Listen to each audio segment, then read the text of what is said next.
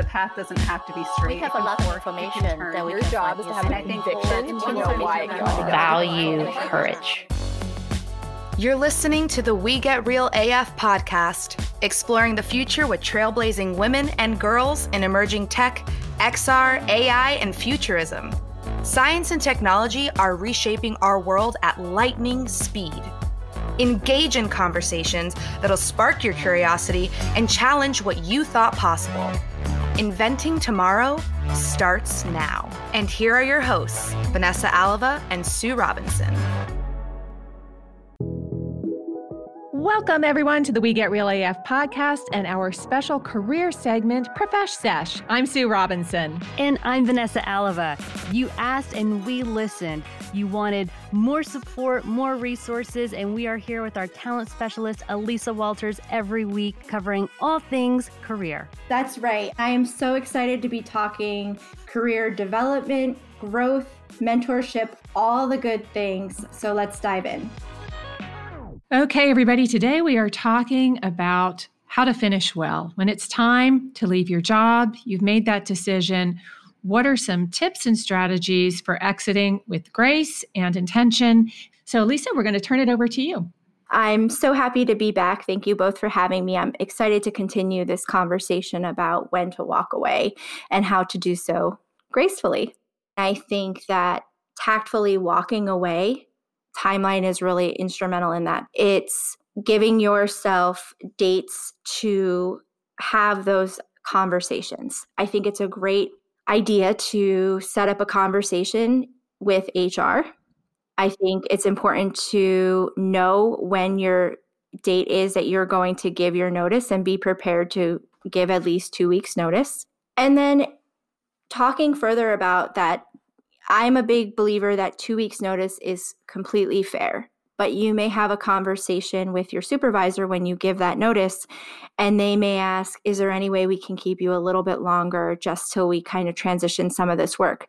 There's a way to say no gracefully if you're starting a new position. You are in control of that, and you can politely decline um, if needed. But if you are fully prepared to extend the terms of your resignation, be prepared for whatever direction that conversation might take and know how you're going to answer that effectively going into that meeting. Your supervisor may ask you, Well, why are you leaving?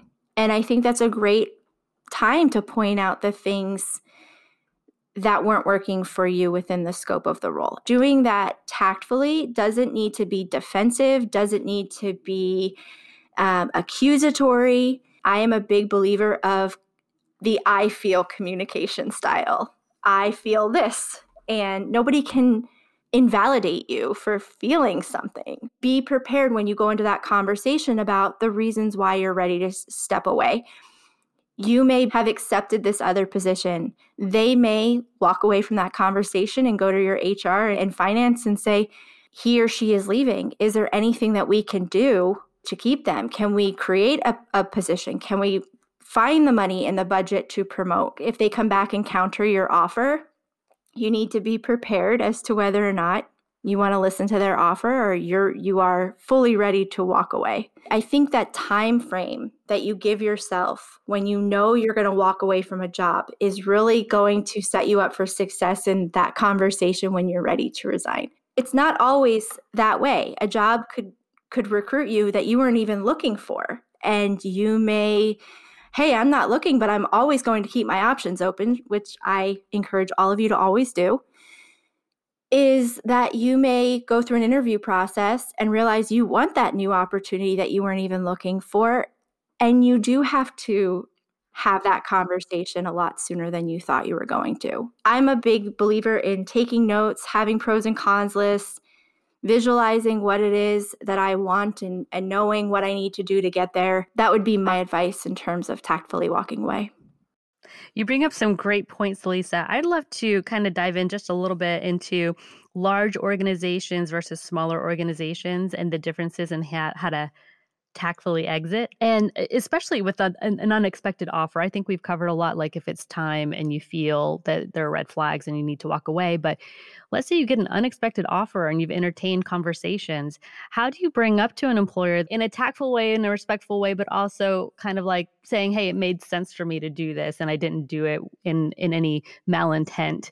It was an opportunity that I was exploring, and it happened to come to fruition, and it's a it's a great opportunity for me." However, leaving the door open to like a counter offer from that organization to let them know, "Hey, I've had this conversation, and I think I'm going to take this position." Unless there's something else here that I may not know about, you know? So, how to gracefully and tactfully bring that up without them feeling slighted that you had the conversation with another company. Yeah, absolutely. Not all companies, but many companies, there's this idea that if you talk about other opportunities or you are open to other opportunities, that it shows that you're not necessarily loyal. Mm-hmm. And things change every single day. You know, a company could eh, go out of business or merge or have to make some cuts. And if they had to let you go, they would let you go.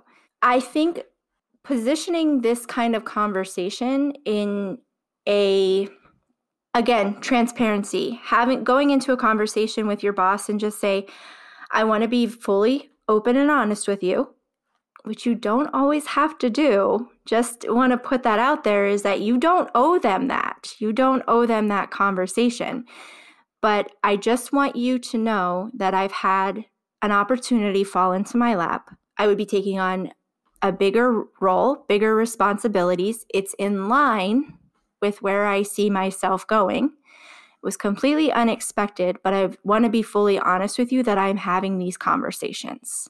I do love this company. I know that I'm incredibly happy here, but for the purposes of my the next step in my career, I want to know if realistically this this position can lead me there. Is there room for me to go in this direction that this other opportunity is is presenting? And um, what's the timeline for that, right? Exactly. exactly. The consistent themes here, alignment and timeline. yeah, absolutely whether it's a large organization or a small organization, how you have those conversations. Your boss is your boss. And the only difference might be how the HR function is in a large organization versus a smaller organization. Do you have that direct access to HR that you can have that candid conversation with? Um, which I think if you have that strong HR manager partnership relationship, I absolutely think I, I encourage those kind of conversations with HR because HR and companies want to retain good talent. They want to figure out ways to keep talent. So if HR, you know, HR may have more insight than than a manager might have. And HR and man- the manager may sit down, whether at a large organization or a small organization, and say, hey heard so and so is is looking for a new role. What can we do to keep this person? How can we retain them?